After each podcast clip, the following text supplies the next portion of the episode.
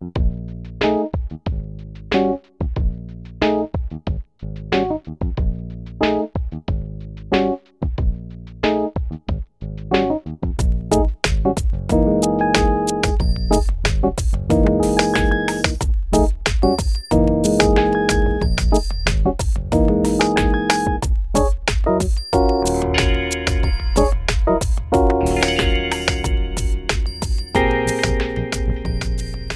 to the Crash Course Podcast. I'm Matt, I'm John. I'm Steve. getting right to the point. Um, no announcements this week. Um, I'm excited for our guest for this month. We'll get into that at the end of the episode, though. Although I have teased it a lot because You have. it's You've exciting. announced it several I times. have because I like bringing it up to make sure it happens. Oh, Unless- just say it. It's Nelson Lugo. It is Nelson Lugo. The third. Third time. Yes. Um, we will. Only my second. I do have the album that he's bringing to us. It's something for 2014. We'll go over that at the end. Um, I had a blast at the concert I went to last weekend. It was a lot of fun, and um, I'll possibly do a write up about that Wheatus show online. But I've said that before, so we'll see. Still, happens. still a little jealous. Um, Skepticism. let's go into John's pick right away, since this is a meaty album. John, why don't you give us a little bit about why you chose it? Juicy. This week's album Succulent. is from the band Between the Buried and Me, a uh, prog metal band that this is their seventh uh, release album, Coma Ecliptic. And I looked up the word ecliptic because I had no idea what it meant. It's some sort of like unusual growth in its first rendition. It's something that you're not supposed to find. So it's not just in Eclipse, as no, I no, it's not proposed in last Eclipse. week. Okay. Yes, Yeah. no, I was wrong Gotcha. about that. Uh, this was brought to me by Future Money, aka Alon. From the F- Wall Street Players. Uh, Who we've featured on in episode 2 and 29, respectively. and uh, we were talking the other day when we were hanging out. This was about not the other day, about a month ago or so. Um, and he was like, "Hey, you should listen to this." And he was like, he was already giving me disclaimers about it because it was like, "It's metal, it's prog, it's long," and I was like, "Well, that's Funny, we could have used those disclaimers last week. Yeah. it." Emphasis True, on long. true. Um, but I was like, it's perfect. That's the sort of thing I would love to get into. It's been a while since we did metal. It's been a while since we did prog. Well, I always love our prog episodes because they're pretty sparse and they're always like revealing. I mean, one of our first prog bands was oh, let's see, Godsticks back in episode 51. Later on, we tackled Scale the Summit in episode 67, and then more recently, Steve Wilson's um, do do do Hand Cannot Erase in episode 142. So each of these episodes they're interesting because prog is that form that just expands. It goes places. Usually they at least give you a good discussion even if you're skeptical on perhaps some of the musical directions. The point is there's going to be a lot of directions and there's a lot of influences within prog so yeah between the buried and me um, they are pretty much unanimously classified as a progressive metal band. So emphasis on metal here, but this is probably more metal than some of those other bands that we reviewed. I mean, Scale the Summit maybe had a little bit more post-rock influence, but it kind of stemmed from metal. But this is this is pretty heavily metal. Anyway, they've been around since 2000, the year 2000 that is. So it's a 2000. Sorry. uh, I preferred your uh, rendition of Buh last week. Or something like that. That's so much better than the yeah, other thing it is. did. It's true. because he was making a um, Fly the Conchords reference. And no one would get that from what you did. Anyway, uh, so yeah, 2000. That's a good 15 years. It's hard to believe that's 15 years already, but yeah, they've been around a while. And apparently, they have their origins in another band called Prayer for Cleansing, which was started in 1996 and is actually described. And I'm shamelessly quoting Wikipedia on this, described as a vegan straight edge metalcore band with elements of hard rock punk and melodic death metal. That's a depressing sentence. Probably one of the most depressing sentences I've Wait, ever wait, It heard. also wait, wait. sounds like a joke. Yeah. Ve- Like wait, wait, wait. Vegan. that was the punchline to the vegan joke. death metal. Vegan straight edge death. Vegan straight edge death metal. That is probably the most interesting thing I've heard in my life. Before we get too hung up on this, let's be clear, this is not what we're reviewing today. They were around for apparently four years and then they folded, but two of its members formed this band. Those members are Paul Wagner. Um, it's not Wagner, it's actually Waggoner because it has two G's and then an O-N, so it's spelled like wagon. Er.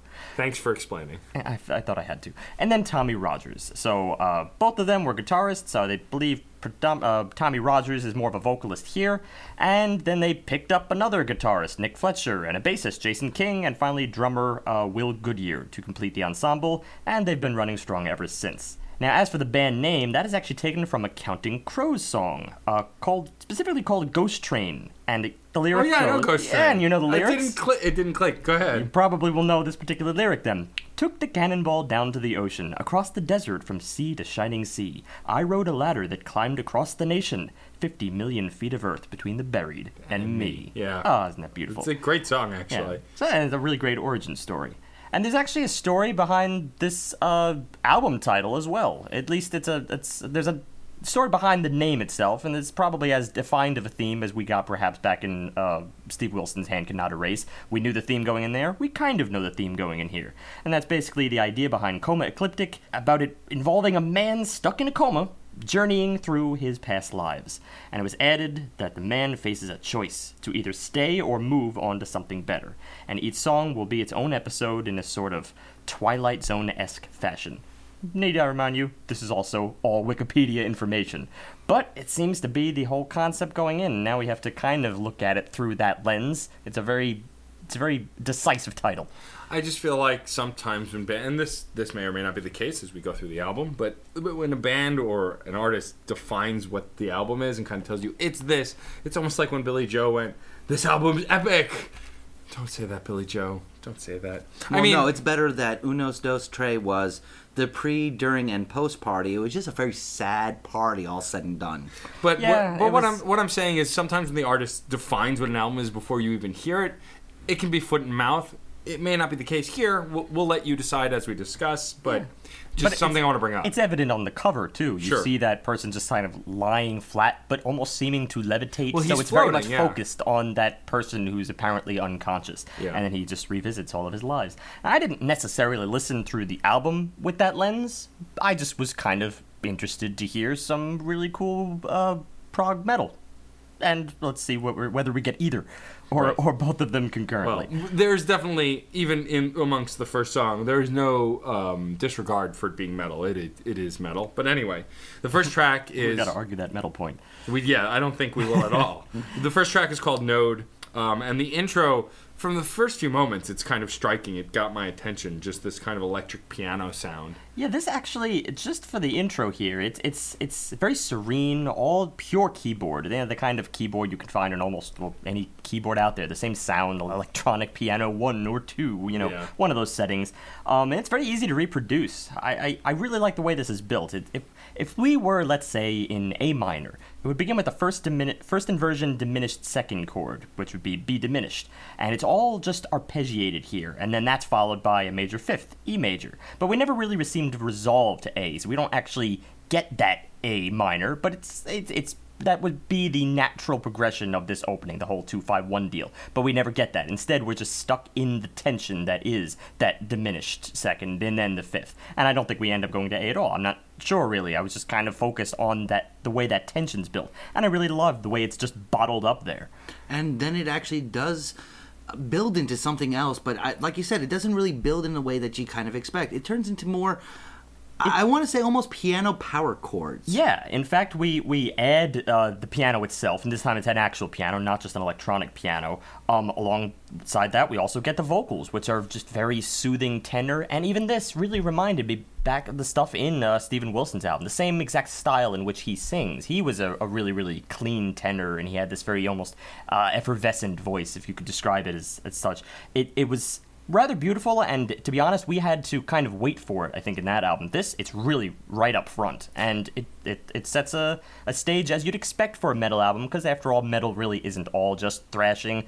This precedent was begun as early as metallica with the idea that you you have these sections that are almost in such stark contrast that you can really appreciate the seconds uh, the sections where it gets loud Yeah, this tone, this actual full piano that we get at this point, adds an even more haunting kind of hollow nature to it. I think Steve said at one point, hard noir kind of a setting. And it really Yeah. does build a strong setting here from the moment the actual piano comes in. And I, I liked that. I liked I like when a song really takes you into a setting right away and doesn't allude to it. It just kind of throws you in. And this is further expanded when they go into uh, the string placement. As the string starts subtly coming in and gaining a little bit of steam, it, it sort of sits with it and adds that extra little element of fear that really did set the horror aspect of it, or at least the the not not horror per se. It's not truly frightening. It's a setting that is definitely on the wrong side of the railroad tracks. It's definitely a setting that's darker that does have some monsters. Yeah, it builds up those opening chords into like these various suspensions. It, it, it really kind of pushes us deeper into the wilderness. And alongside that, you do get that cello, which is very present throughout here. And also, I noticed that it really trails off as then as we return to the initial verse. Mm-hmm. You get like that, just that last little strun, the last bowing of the cello that just tapers off, and then you're back to the beginning. And then the next time we do that, the strings are even thicker as we move further onto this into a kind of hook that really like holds these chords. And even the melody here it's it's very full. It's it, i i love the way it kind of drags itself out for the durations of measures. It's very decisive. I like that also once it picks up a little bit because it doesn't get thrashy it just picks up a bit. You get this kind of metal urgency that you hear a lot in more melodic metal songs like metallica you were referring to where they create a sense of urgency just based on the instrumentation. The singing is also conveying it but it's mostly conveyed by the instrumentation here and i like that. Now one early critique just before we get to the, the, the climax of this track which is the big instrumental that we're kind of building up to for the whole uh, the lyrics themselves I kind of want to pick them out a little bit better here, but he has this tendency because the ver- the the, mel- the melodies are dragged out across the measures. You know, he drags on like a certain syllable for a really long time.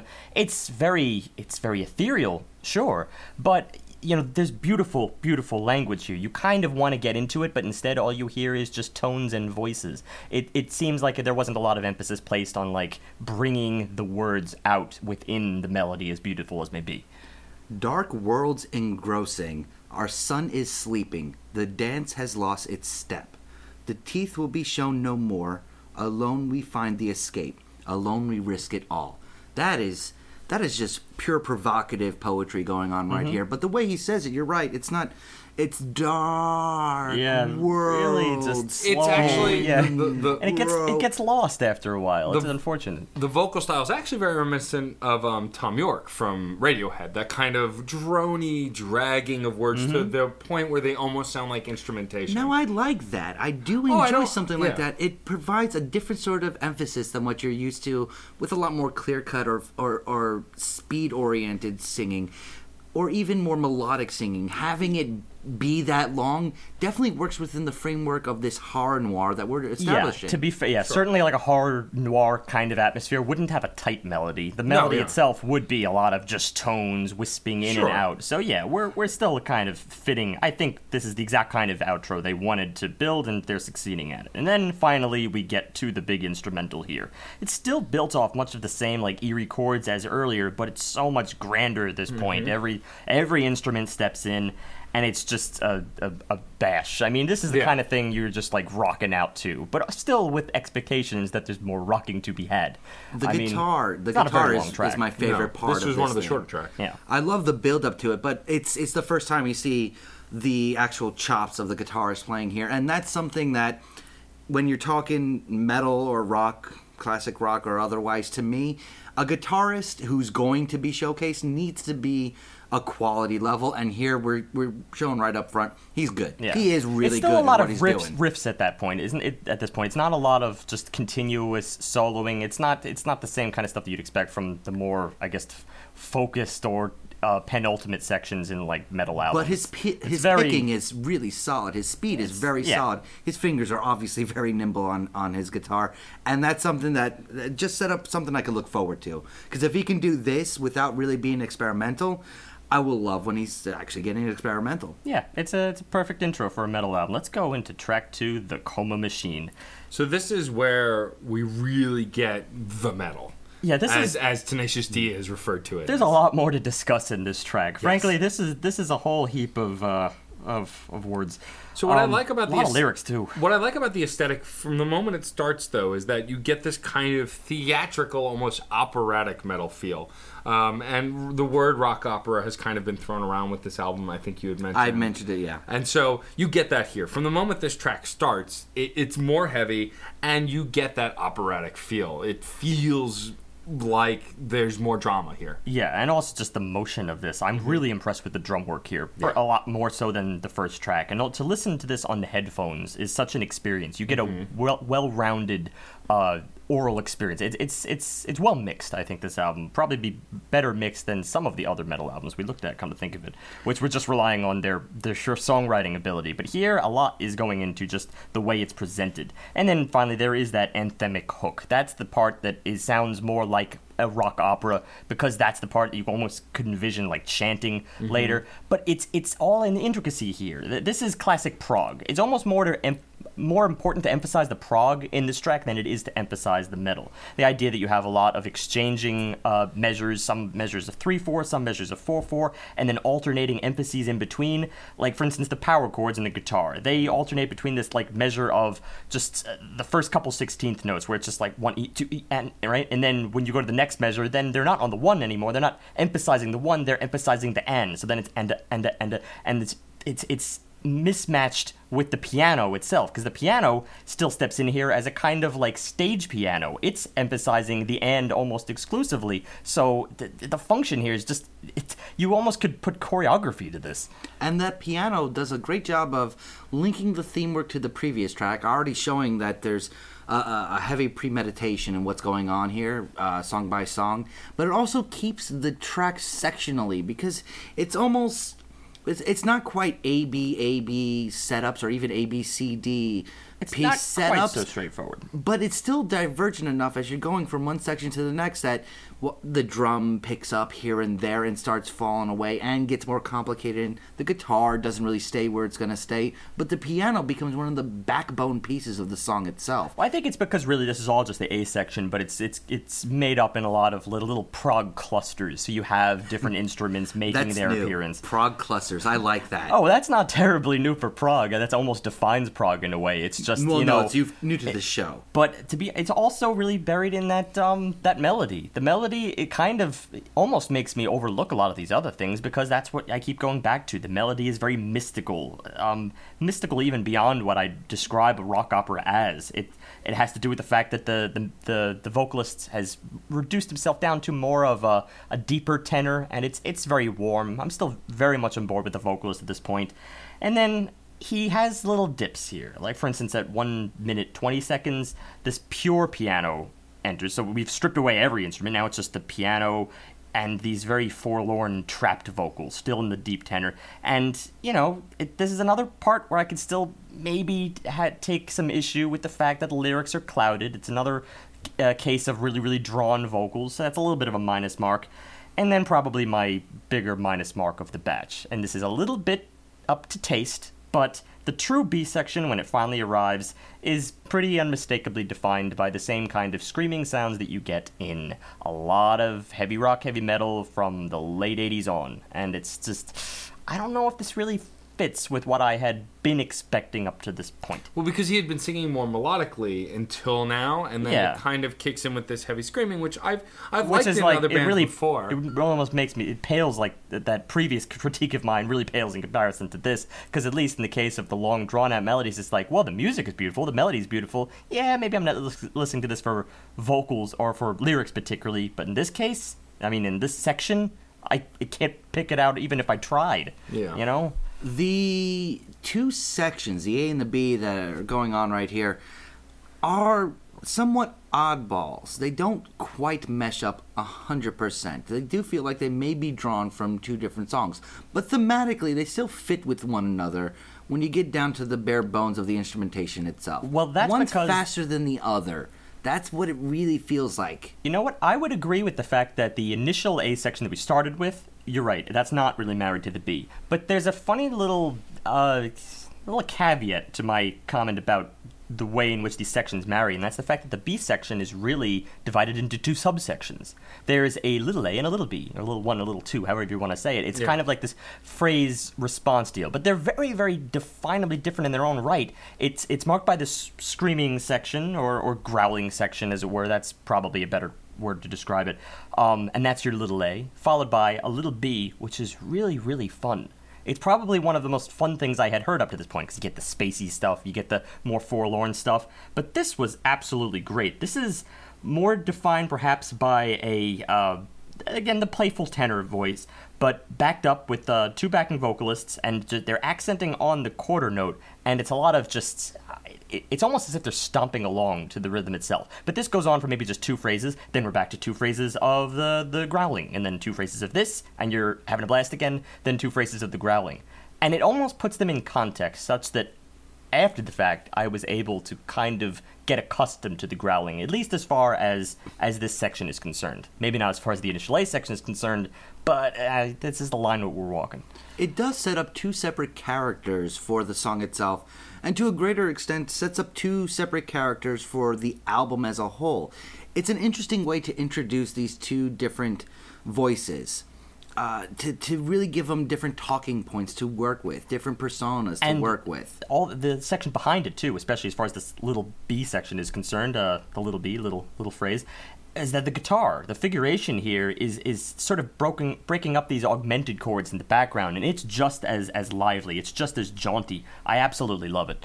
And from here, I like what I like also is so I don't mind the growling at this point. I- I'm not a huge fan of it, but I don't feel like it's breaking the broken the experience. I agree with Steve. I think after you look at the part as a whole, you kind of it kind of brings it together. But when he goes back to the melodic singing and and sings what's essentially the hook of the song, it it might be my favorite part because of the way he kind of takes a breath and pauses when he's singing the lines you teach us what was you teach us what was out there like he takes a pause between you teach us what was and then the second line Right. and that space that breath gives this kind of breathy impact to the whole hook which i really like i and like we, that delivery We, we got that in the beginning, and we do get that again Uh, between the two sections I'm talking between the B and between the return of Mm-hmm. that. There's a bit more of a expand. They try to kind of wrap it up before bringing it back, um, which you know, I don't know. It's sort of a take or leave it. I, I sometimes the way in which they reintroduce earlier sections can be a little bit sloppy to my ears, but you kind of just along for the ride at this Well- point because there's just so much happening in so little time. For this A, I wouldn't call it quite an A. It's it, it does come off as a little bit of an A prime, missing the very early, It does seem a very little- melodic driven section of that first A. Seems a little more dense, maybe. And it Yeah. does seem to have adapted uh, to a lot of the elements that were in the B section, But- uh, at least thematically and at least tonally. Not to take away from what Matt said, because I really am so on board with that with that mystical melody. You teach us what was, you teach us what was out there. Um, lift up our limbs to focus, we soon drift through the night. It's it's really quite gorgeous. And then the, the track kind of goes on a bit of a tale. This is after that, it's almost built like a sonata form. To be well, you perfectly were honest. saying earlier it kind of felt beethoven beethoven Well, sure. I mean, yeah, he wrote The- sonatas. well, well, the idea that he it, ended but didn't end, you know, like the song sounds a like lot it's of there are a lot of culminating and then doesn't. yeah it's kind of like what i was saying before about the transition before they reintroduced the a and it's Mm-hmm. even more true here because i mean that section was defined by like these bells in the background and you almost get a sense like oh they're really wrapping this up or they're moving into something new. They don't really move into something new. They go back to a like you said. And then after this it's like a section that sounds like it's going to close and wrap it up. Again that's number two with longer melodies. You know that's also another uh, uh, factor when you have like really long melodies that are just dragging it out and they're all singing in tandem. That feels kind of like a wrap up and then this sudden break Yeah. where like there's a silence a spell of silence for a second. And, and then we have like another little transition here which really reminded me of godsticks by the way which is a bit of a bit of a sound shift. It's a whole different brand of prog as far as we're concerned. Uh, again we reviewed godsticks back in episode 51 and just the whole structure here is like it's bringing in pieces of earlier sections pieces of the a pieces of the b and and it's little elements fit together kind of in the way you would like at the tail end of a sonata. Like you have this like um, or the tail end of an exposition for a sonata you have all this like closing material that con- combines the primary theme and the secondary theme both of which we had and a transition which we had the whole thing is just kind of lining up like a sonata albeit a very very scatterbrained sonata And then it goes into an A double prime, Yeah. another reimagining of Yeah. the A. It did get a little bit long winded. I thought i heard a winded. maybe I didn't. I didn't actually dislike any of the individual parts, though. That second false ending, uh, the guitar drum combination that's going on right there, really solid. It was almost a duet yeah. of the two instruments. To be clear, I was totally hooked on the rhythm through the whole song. was- the drummer was fantastic. Yeah. at this that, that juncture. that longer melodies format that they were using with the with the drums and guitar together was great. It was it was it was so pretty. I gave this album uh, a- a few listens, and I, I think at, what I experienced by at least really analyzing this track by itself was a bit of a split between sometimes feeling as if this could have been wrapped up a little bit earlier mm-hmm. and then sometimes just kind of being immersed in in the whole feel of it because they're they're doing this to show off and frankly they're succeeding at least in this part of the album they're they're really succeeding it's there's, it's irrefutable because they're still introducing themselves it's early yet And then with that A double prime, or what's the terminology? Because I don't know past prime. We rarely get past prime. no well Double prime? yeah Okay, I'm no no it you double can, yeah it's just dou- double triple to keep going What they do with this A is actually start introducing some electronic synth pieces, synth notes, that transition directly into the next track, Dim Ignition. But not sh- just a straight transition. It's a beautiful setup for the next track. It really does does create the the one, two, three of this album, the first, second, and third piece as almost a massive like overture for the whole album. Yeah, track track three, as far as a transition is concerned, it was really phenomenal because they're shifting their the, the gears entirely. They've they've brought in another another influence with which is debatable as far as our discussions are concerned because a lot of times we say oh well now now they're existing in an electronic field. That's kind of strange. Where did they bring this in? It sounds like a 1970s 80s brand electronica. A little bit cheesy a little bit moogish but within that there's this like rich John Carpenter feel, who we also reviewed back in episode 149. That I mean, it, it's that's kind of fresh in my head, so I, I could only see this through that lens, and it's just so eerie, and the, it's the way they transitioned that made this work, and I will defend it, you know, against any naysayer.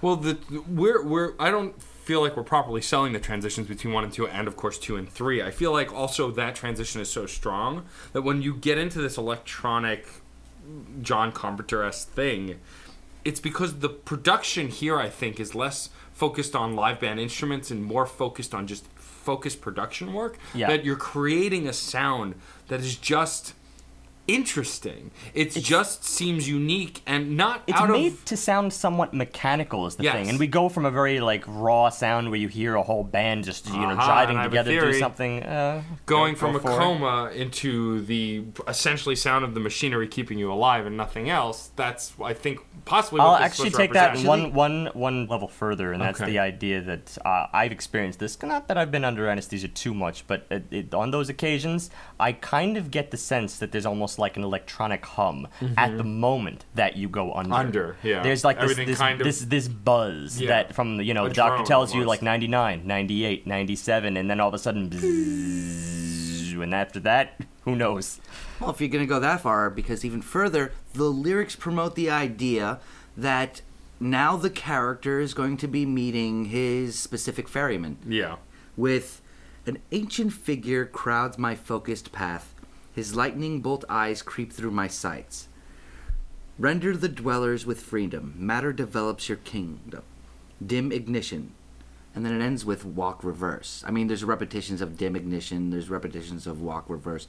But those first lines, an ancient figure crowds my focused path. Yeah. Here we are meeting not death necessarily, but the journeyman on I'm really glad on you brought up the whole ferryman thing because Yeah. I, I love that whole the whole uh, the whole concept behind that. That was God. I think that goes back to like the Romans or something like that. The, j- paying the ferryman. I'm not. I don't quote me on that, but it's Uh, it's pretty old. I know it's f- at least the Greeks, which is why they have the two coins on the eyes to pay the ferryman that go across the thing. At least the Greeks. Yes. Well, then it's older. At least the Yeah. Greeks.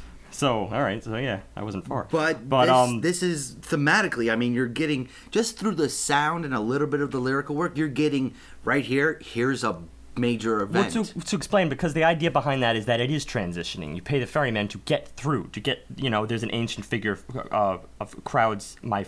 An ancient figure crowds my focused path. There's there's a, a point A and a point B, and this point A and point B to me really is track two and track four, and track three is the point is the point in between that you need to cross through. This is that pay the ferryman spot because the track is really really really really short for them especially it's only two minutes long and for the duration you just get that transition as if you're going underneath Oh, yeah, and you hear the it's pure It's- rhythm. it's yeah it's almost pure rhythm. The there's album. really on only its one element that's gonna that's kind of kind of crowd my uh my accepting of this track and that's the vocals Yeah, so that's what I wanted to talk about a little bit is so this is a fairly short track and it does serve as almost an interlude between those two tracks to connect them. I agree.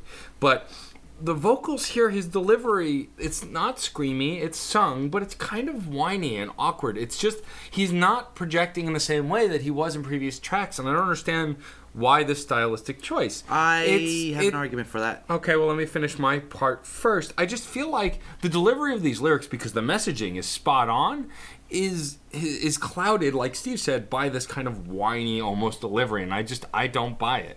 It's a bit of a letdown to me as well, only because the the music is standalone, amazing, and to be honest, I, could, I would probably strip this vocal track if I if I could. Um, it it's it makes it to be to me a little bit of a joke because it is so whiny and almost like a, a, a prepubescent teen or something like this. This like, eh. and I, it seems like. Obviously, he had a reason behind this this choice. I just, to me, it wasn't initially It seems apparent out of place. and and it kind of belittles the track itself because he, they were doing something so unique there. It's, uh, in my opinion, what I think it may be trying to represent is the weakness this transitionary point is for the character. Going from having an event that puts him in this coma into that first moment of, you know, the, the the Oz from you know the tornado that mm. that first instant of showing up in the new place. I follow that reasoning. It. I follow that reasoning, but I don't buy it because it's it's it, it's still too comical to me, and there's nothing comical about the subject matter. I, I I wouldn't say they did it perfectly, but I think that might be the artistic choice in I this mean, case. I can Yeah. see the perspective, but I agree with Steve. It does take me out of the song a I, little I bit. think it's just more the idea that they probably have used this voice in other instances. They actually kind of have a versatility of, of palette as far as their voices are concerned. And mm. I'm not sure whether this is just the one guy or whether it's they're trading off singers here. I couldn't quite pick up on that. But uh, it's, they- they have different manners of approach, one being the growling, one being the tenor, and another being this that kind of are, are interspersed throughout the album. Yeah. It's it's. I think it's whatever they they choose to use in terms of uh, textural element. That's really it. Um, I do want to, though, in wrapping up this track, talk about the transition period because we get another really strong and awesome transition. We talked earlier about this electronic kind of tone production work. They follow that through to the absolute end of the track, stop on one note, and carry that note directly into the structure of the next track, track four. It's just like a Famine tick. Wolf. It's just this consistent tick, like a Yeah. metronome, but if not not a tick itself. It's still kind of the same synth sound as we got Yeah. previously. But it, so all of a Single sudden, note, it's, though. it's just yeah, it's stripped of everything else. And now it's it seems that we moved from being in four four, which the previous track was, and here in Famine Wolf we're, we're in seven. It's much it's much more um, free flowing. This this this. I, I I can't quite describe it. The way it reacts when the guitar finally enters in, it's it's it feels like its own phrase suddenly. It removes itself from the mechanical feel. and that guitar is wicked. The note work it does is The note work. it, it's not even chords. It's not anything like that. It's just like individually picked out broken notes in short little bursts of, of inspiration. It's so pretty. We should comment. work those notes. We should tell the band that. Yeah, Work it- 'em. It- it is, but it's also a little masturbatory. At this point, it's it got becomes this. thunderous, and it- that's the only way I can really describe it. It's not thunder, thunder, growly, rumbly, but it's like sharp, like the sound of thunder from a, a from a quick lightning strike. and I hear that, but I still feel like it gets a little show offy. At Yeah, my, least in my structure. thing is that once they complete the transition, we are kind of in a it's it's going in a bit of a redundant direction Mm-hmm. to me. It's it's it's very new metal. Um, not that that's a bad thing, but there, there's something just about the feel of it that almost seems to It gets a coast for me. It Like- gets a little cacophonous too. I feel like there's a lot of noise in this beginning Well, it was still impressive musically, Yeah. but the, but the thing is, the riff was forgettable for Yeah. me. Like that, that, I think that's my main problem. Because of course, you could do whatever. Every anything is it's it's up to you. You go go for it. Whatever genre you feel, go for it. But if it's not memorable, that's gonna be a real real killer. To me, this wasn't particularly mel- memorable, at least as far as the riff goes. Later on, the melody though got a little bit better. And then of course. There's another thing, and that's the trade-off between the singing and the screaming, which is so far proved to not really work for me. Yeah. The is here, at this point, still cool, but then the screaming kind of has a tendency to push the melodies aside. well because it, comes in and almost harmonizes with the, the the vocal singing, like the. Well, no, they're, it's it's one and then the other. They're they're Right. subsequent. They don't. There's no harmonizing necessarily here. But, although yeah, it's true. Maybe there are some in the Yeah. background, and then mm-hmm. the, scre- the Yes, screaming or, is. or growling rather Yes, is, yes. is is on top. But still there's a trade-off in terms of sections. Another one of those like little A, little B kind of things in which well they go Q tenor and then Q uh, the growler. But it's like it's this is not as free flowing as the as the previous case of, of track two where I was really Yeah. really supportive of this because you wait for that fun tenor spot. I wasn't really digging this to begin with, so here yeah, it's just kind of a pure minus mark to me. Well, it becomes very full. The song itself just starts overflowing with the amount that's going on right there. So elements start getting drowned out. The growling is not being used as just a vocal platform. It's trying to be used uh, as an actual instrument. And it's not coming off 100%. Trying to work with the other instruments, it's it's so hard to use that specific sound of screaming as a piece itself. It's context. We're lacking context at this point because really the last thing that I was really, you know, gung ho about was that that just that opening that that intro, which is really just a transition stemming from the previous track. So that's not really it's not really a factor anymore. It doesn't really seem to be dictating anything that's going on here musically at this point. We're the the electronic section is is deep in the past, and then it's there's point here where we all of a sudden we go double time. Well, that's a classic metal move. It's this closer to like two minutes in the track, and here it's just all screaming, all growling, and I just have a tendency to laugh at it. It's it's. I know that's a taste thing. I know it's a, a huge style of. I don't know if it's a genre really, but it's a it's a stylistic choice, and to me, there's just something inherently comical to me. It's it's just funny. It's great that they can play fast in the background, you know, and do the whole double time thing, but there's dragging it down is always this this growling. Well, I also think that doing that double time is something that we hear a lot in metal. I mean, th- just this point at this point in the track, unlike the, uh, track two, where it was doing interesting things that we had not heard before, a lot of the the transitions and the sections in this song are things that sound somewhat familiar to new metal and metal in general. It's nothing aside from little accents from the, the, the, the guitar and some other things. For the most part, it's fairly regular for what I would Ultimately, expect. the message is being lost, and because that, back to what I said before about context, there really doesn't seem to be a resolution in sight at this point. That is, not until three minutes, thirteen seconds. Seconds, yes. Because while the guitar was, and if you really strain to hear it, you can hear the guitar. It's really fun, really, really intricate. Here, it it hits a fun level, and I use that in quotes, and a mm-hmm. lighter sound, and I use that in quotes as well. It's, I'm not gonna say it, fun. It it just starts driving a whole new message home with this part. Yes, it's major, but it ain't fun. Yeah, this it's is a, more this melodic is for sure. actually another one of those sections, and then there are key moments throughout this, and I think they're very astute. The not that they were ever referencing Steven Wilson, but this is the only comparison I have at this moment. Go back and you listen to Hand Cannot Erase. There was this kind of safety zone that Steven Wilson seemed to uh, pepper throughout that album, Hand Cannot Erase, and it was it was it was pretty interesting. It was at least a really it was like this fusion between pop, really, really nestled between pop and prog. And that may seem like a vast nebulous zone, but he found it. And I feel like the same thing is being done here, albeit in its independent way. And I really appreciated that. But even that resolution wasn't quite so impactful as the next resolution, which occurred only maybe a, a- a minute later, within which we also have an, an, another really like heavy metal section to actually bring us to this point. But at four minutes, 14 seconds abouts, we are kind of back to that electronic segment, but it's very different. At this point, the guitars are almost in lockstep with this sort of triple meter thing here. It's like triple the triple the triple the triple. Maybe a little bit slower than that though. And everything is very staccato. And this is guitars alongside the synths, by the way. Both seem to be kind of reacting together. At least I think I heard both. And- and it's almost creepy in its way because it sounds as if one of those, specifically the synth, sounds as if it's being bent out of tune a little bit. And I really, really dig this. It wavers up, it it it, it dives down, and I I don't know where I am, and I kind of love that I don't know. And it's got those light drums. And that was one of the things that I, I think allowed the other aspects to really shine through. The drums took a huge backseat for this section. And that was almost like like a fresh breath of air by itself. Just having to go from this of the drums and to really just hear them playing along instead of driving forward was was what made it so much more enjoyable for me Mm-hmm. No, it's really I- solid. I I agree. Instrumentally, at this point in the song, I, I am back in.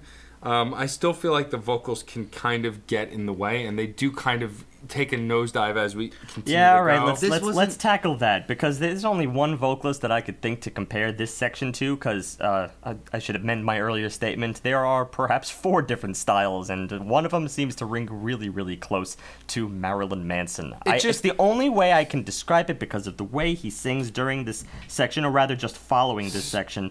Let me find those lyrics. Okay. A homeless meet, the street markets replace their souls. Gripping our oldest thoughts, society has me out cold. It has me out in the cold. Now the thing is, the earlier part, the earlier lines here, a homeless meet. This is where that Marilyn Manson just creeps through so strongly because of the way in which he tapers off those words. Meat, and there almost seems like it to be a vibrato that is gurgled into the back of his throat. You know, it's glottal almost. That is just so Marilyn Manson. I, I can't even. There's literally no other vocalist I know who does that. But the funny thing is that at the end here, the tail end line, society has me out cold.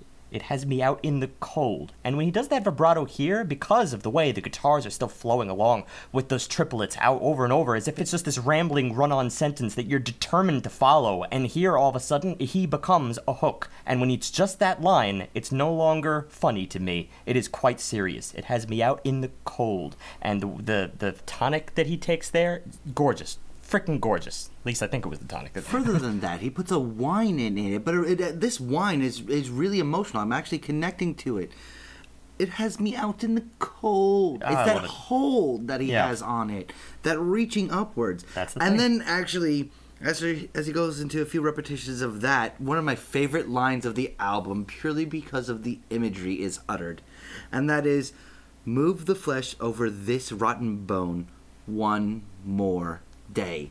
And the way he uses this with a a downright freaking like cool, cool groovy part is it's it's almost childish, but childish in such a way that there's still that darkness there. It still retains a lot of the, the elements that it, it needs to to fit within the song, but it it it's almost hopeful, but depressingly so. You're still talking about the character of this whole Yes, section yeah. here. Yeah, it's it's it is hopeful, especially especially the way he just kind of hammers out on the tonic over and over again. I I love that, and and you know it's it's full with this almost major seven feel, and then we have another uh, resolution that kind of follows that, which is actually a, quite a greater one at at five minutes, about five minutes eight seconds.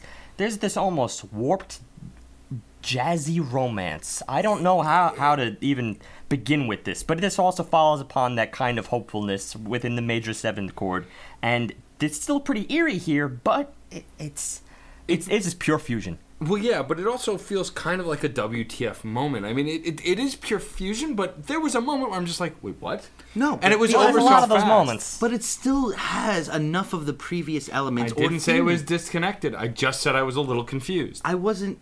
I you see, I wasn't confused. I really wasn't. I thought it still fit within it. It was more of an Sparked epiphany kind of a moment going on there. It was more of an acceptance kind of a moment, or maybe a realization kind of a moment. He was still the character, is still very much a part of this, but it was a light bulb going off, and it was a step towards acceptance. It's kind of a light. Go- it's like a up- light bulb going off in the course of a jam section, which is, a jam session, which is still you know not to be sneezed at. That's But the kind goes- of if even though this is a very tight track, there are sections here which seem to expand almost as if they were jams. And to be honest, they do it better than I've heard in most jams. and it goes back and forth from this groovy section into metal and then back into groovy back into metal Oh, and this the, is the, second time it goes back into the whole groovy jazz thing, it's actually it, it, it applies a walking bass, like a legit walking bass in the background, and that just it. Yes, I'll admit it seems so out of nowhere, but it works because now it's following up upon a new idea that was followed up upon a previous idea. Because in a sense, I do kind of find some some marriage here between this little jazz section uh, to the prior um, electronic uh, Marilyn Manson section, however you want to put it. it all of this, it's just I, I love the way it's functioning together. I, I'm as far as the tail end of this track is concerned, I think I'm a um, I'm a latent fan. It sets up a theme work that becomes a focal point of the album itself, which is also personified between the two voices that we keep getting throughout the album. It's a light and a dark. And it shows here the hinting of the dichotomy that they're going to develop because these two focal points and these two voices end up being a very solid two part character. It's not two distinct pieces anymore with the blending that they're putting between the two. It's the setup of the fractured nature of what's going on right here. It's very important, especially because lyrically, it sums this whole thing up with the words, This can't be our lifeline, not mine, but our. There's two individual thought processes going on here. It's also just the idea, you know, going back to like the supra theme here of like watching your life flash before your eyes. I mean, there, there are so many disparate sections and so many different feelings and emotions that you experience with life, and I kind of do get all of this. Once animal, once lived for life. One animal, once lived for life, excuse me um, scour the earth, turn the dirt red. This can't be our lifeline. That, that's repeated even earlier. This can't be our lifeline. It, a lot of the same uh, unsettled discontentment that we got back in Hand Cannot Erase, for instance, which was obviously more about loneliness than this. But it, I still just love the approach here. It's very fascinating to try to like capture a life in the course of a song, and I think this particular song is doing it a lot better than some of the previous ones did because I haven't really thought of that theme until this. Um, but even just as a musical expose, this is pretty neat.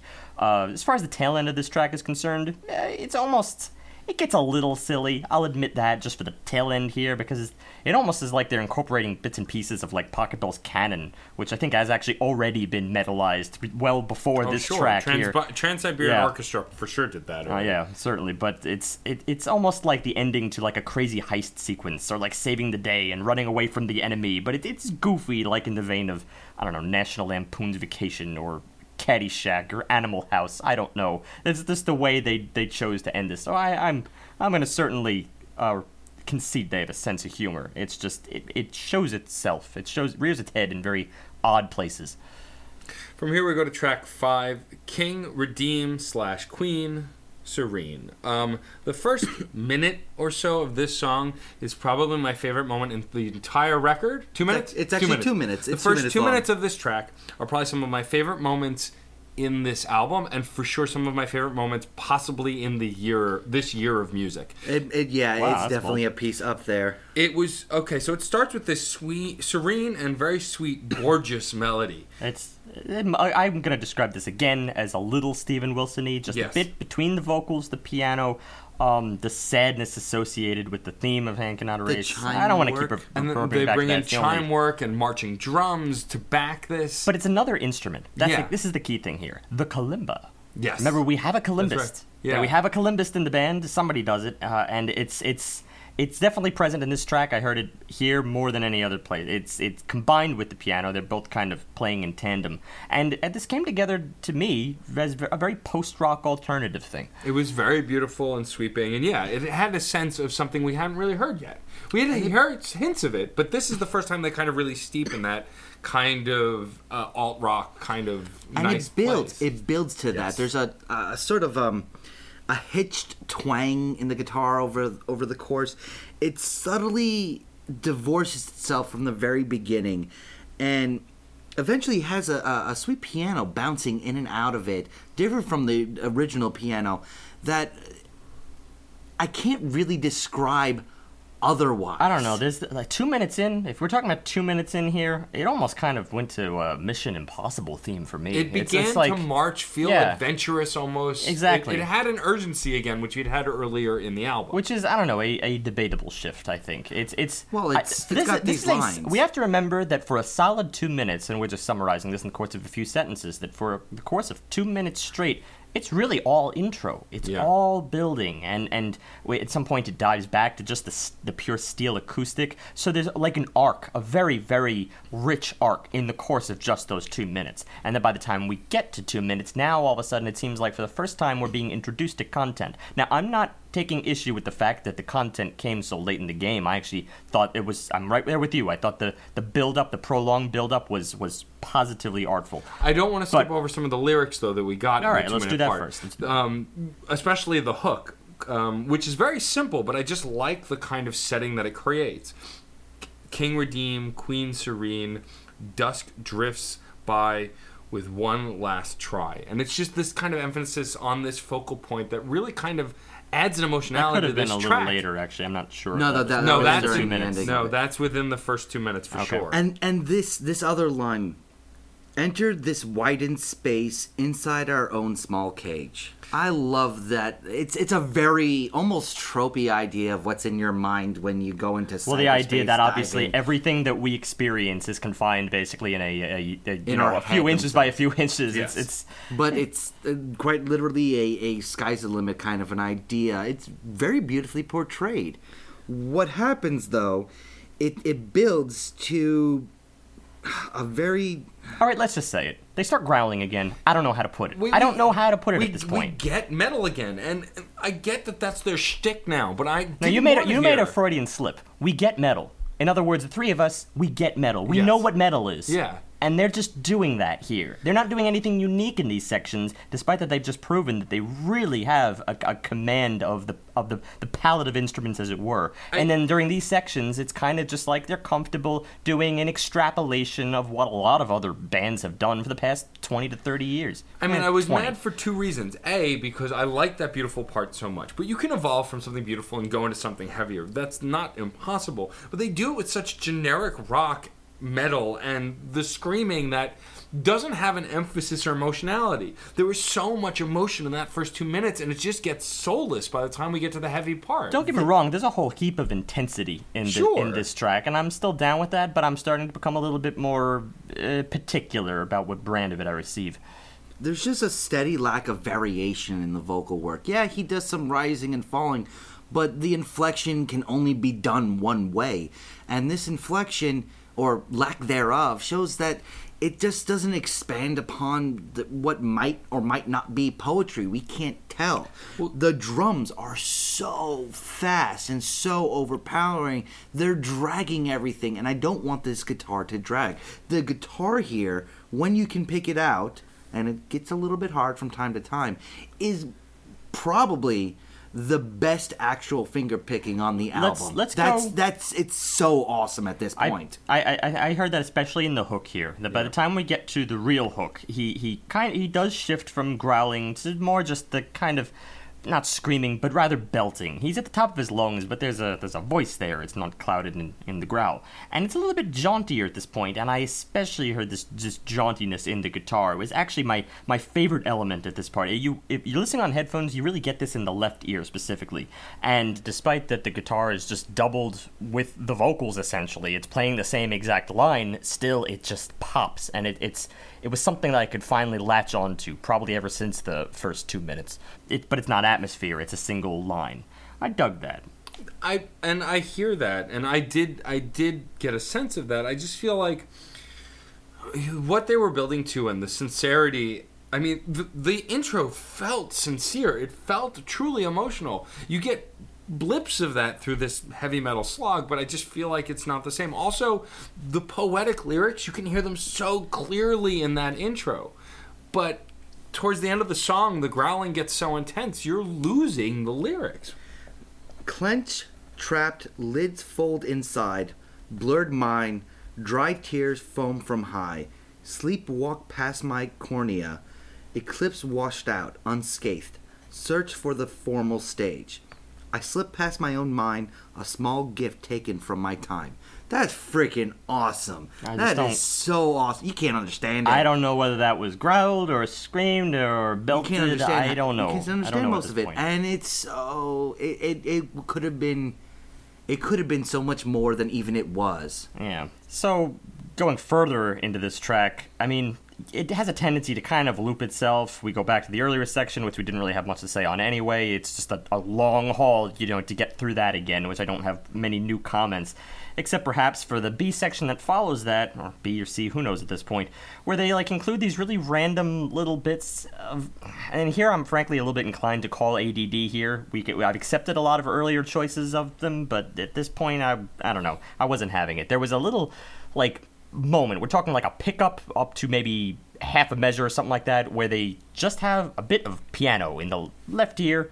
It's kind of creepy, almost as if it were like a villain in an old movie. And I really do mean just the piano. Every instrument just stripped for it to do its thing and pick up that is lead into the return of this B section, which wasn't really anything of itself. It just was completely separate. So th- th- that's a real divorced idea to me. That is just like I had an idea. Here's a thing. I'm going to stick it in, and everyone kind of supported it as of the time. But I don't I don't see where it reacts with the rest of the track. And we talked about that last week with um, with Walk Off the Earth that they had a lot of that too, where it was just oh here's an idea, let's throw it in and then move on from it. And this has a similar problem. Those genres are completely different. Be damned. It's it's a similar structural issue. And then we have almost the same issue with the tail end of the track, albeit this was a bit more expansive, but it's at the tail end and it has nothing to do with the rest of the track, the outro. It's related Frankly, to the intro, but but I'll call it. This is one of the most beautiful sections to me. One of the most beautiful sections yet to me, almost in the whole album.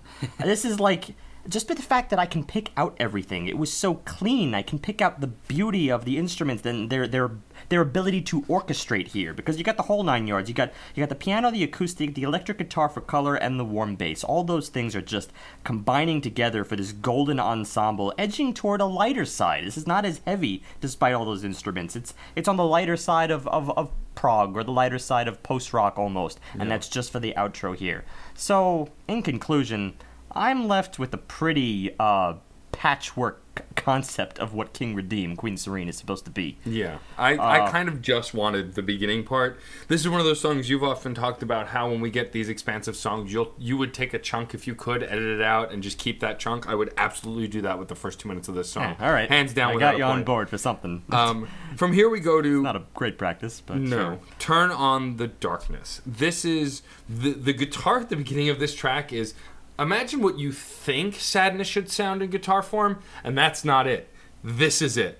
This is, but it's it's It- it it's almost a caricature of itself. No, the guitar is taught how to say sad, and they say sad, and they say it a few times as they're going along. I It's believe, got an I ominous believe is feel, the, the too, piano is element. I believe the piano is, is present here as well, though. Mm-hmm. But if it's so, it's the piano at the really really deep end. It's just low, uh, to- yeah. and the the steel acoustic overhead, and it, this is really really well mixed. It's just as well mixed and just as tight as that outro. Again, they know their transitions. Ironically enough, their transitions work so much better just in going from the outro of one song to the intro to another. They work so much better than the transitions within the songs themselves. I would agree. Mo- majority of the times, Yeah. not always, but the majority of times. What I like about this track also is the way it starts with that ominous kind of sad guitar and the piano work. It gives me a reminiscent feel of some of the slower side of Alice in Chains, the kind of grungier. it's very creepy. subtle. That's Yeah. that's the best way I can describe it. It's a very subtle build and a very subtle feeling that they're pushing onto you right now. This allows it that when the A section starts really coming in, the A section, while being the first time I really will say it, really being kind of divorced, it still has a lot of thematic elements again that keep it connected to this introduction. Yeah, I was a little let down, but I conceded it was probably a tighter melody than earlier cases. I was still let down to the same degree as, all right, really great intro goes into their more predictable uh, primary meat sections, but the but I concede that the melody was pretty tight, and it's vocally. I don't know. I'm just gonna abstain from that discussion. It's a take it or leave it thing at this point. I kind of know their shtick, and we get that.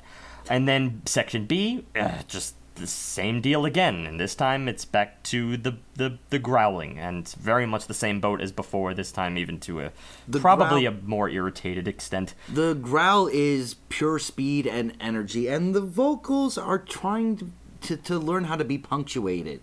the other instruments are trying to do that, and here the guitar really starts showing off this aspect. There, it, this is another case where I really wish I could just hear the guitar My, at my thing is, it's yeah, so the vocals, cool they- going the on. vocals just dominate. They dominate here, and, and that's not what I want to focus on. It has it it's got nothing to it for me in in these growling sections, as we've explained earlier. There's nothing different here. I, ju- I just miss at the beginning of the record there was a kind of melding of the growling and the singing. Here they're divorcing themselves was completely, taking section after section, and it's like the intermingling was at least more interesting. Well, no, as we go from A to B, we do get that. You know, they're concurrent things. They, I mean, successive things rather. They, they're.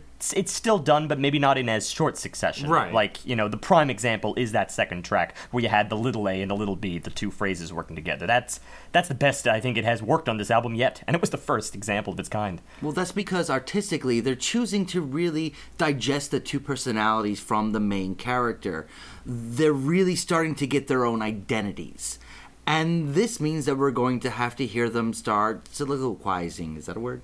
Solilo- soliloquizing. I don't think I heard We're going to choose that as a word. progressive verb. They're really starting to get their own personalities. They're, it's showing through. So they're going to start talking about more things at once in each section. They're going to start actually having more to say and competing with one another.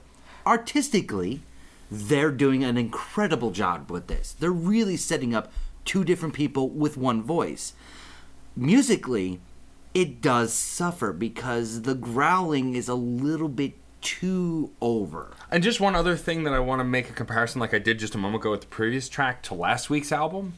Um, this also suffers from the kind of every prog problem. It like last week, they kind of had the every pop. They had littles from little bit from here and there, and it, it didn't really fit anywhere. It kind of just took a little bit of everything. They're getting that kind of schiz- schizophrenic thing here, where they're pulling from their inspirations, but they're not really in this song anyway committing to a sound. They're kind of pulling a little bit of each, and it shows, and you can see the stitches a bit, the seams. I especially found that in the last stretch of this track, uh, but not before a, a pretty interesting interlude, which I am going to describe because it was. It had. This is a really, really minor thing, almost as minor as that little piano thing, but that I was very dismissive of, and frankly, this I was kind of digging. It's a. It's just for one little subtle reason. This is after they kind of go back to the A, following the the, the B section with the screaming, they go back to the A, and then you get this interlude with this little chord cluster, just on these select accents um, specifically on the piano, just in the background, and you just get this little C minor seven here. It's this great moment throughout this this kind of jam, and it's this this this density, this select moment of density, and I really really wish it was more pronounced. I think this section is still like in four four, but it's just with that little piano in the background, sparsely, maybe every eight beats or so, you know, on that singular note, on that singular beat. C major seven, that little block chord, or maybe know, an you- inversion. I loved it. You pointed out every single instance of it, and it was something I caught as well. It was. It was a sort of a melding of uh, other theme work that had come through. It, it seems so odd. See, I wasn't think I wasn't thinking theme at that point. To Well, me, no, that's just a great musical. It seems so out out of place, though. Right because it's their like it jamming side, and it doesn't seem like there's it doesn't seem like there's too much space like for jamming on this album. I'll, so they I'll chose a single that. chord or single note. No, well, it's, there's a jam amidst that, but see, that's what binds it together. You need thing. You can't just have a continuous jam. It's like I said earlier. A run-on sentence is is usually a poor thing in music. It's usually poor because then you're just kind of like off in a tail, and you don't have anything to anchor to. You've you've lost your prepositions, you've lost your verbs, you've lost your subjects. You just you don't have anything. But then when you have that one moment, then it kind of puts it all in perspective. The percussion section is usually what does this because it would obviously provide the anchor through which you can kind of groove along and jam. That's what percussion does. It gives you groups and, and, and then groups of groups with which to follow. And here it's actually done just by that single piano, just by that, that single chord of that little moment of density because everything else is just is just separate lines or or uh, riffs. well, riffs or solos, but you know, riffs or or lines, but in this case, in this case, clusters. You know, that's that's why I, I would- love texture, and that's why I love talking about it, and it's it's worth it for this section. Let's get it- back to your point, Matt, because your point regard was regarding the. Uh, the every prog that every had a little bit of everything. that well, follows, also at this point, and it gets even more so as we continue on. The shtick is becoming apparent, and I mentioned it earlier, but it's they have to go back to that heavy rock. They have to go back to that metal. It's they have to use the metal jargon they know. They And- have to still say the same things with their instruments. and that's why and I don't was get me com- wrong. There's two other like like the last two points. Of the, one is a little bit heavier. It's almost like Rage Against the Machine, which is a whole other thing entirely. So it's like the every nu metal rather. Yeah. And then following that, it's the every prog, which is more of a warm sound. We kind of got it in Godsticks, but it's like an extrapolation of these things. It's not. It, it seems to me to be a little bit soulless, which is why this album so far is is shaping up to be so patchwork. That's that's and that was one of our big problems amongst others with last week's album is it did feel kind of patchwork and put together and soulless at moments. The the emotional peaks were just in places and we're getting that here.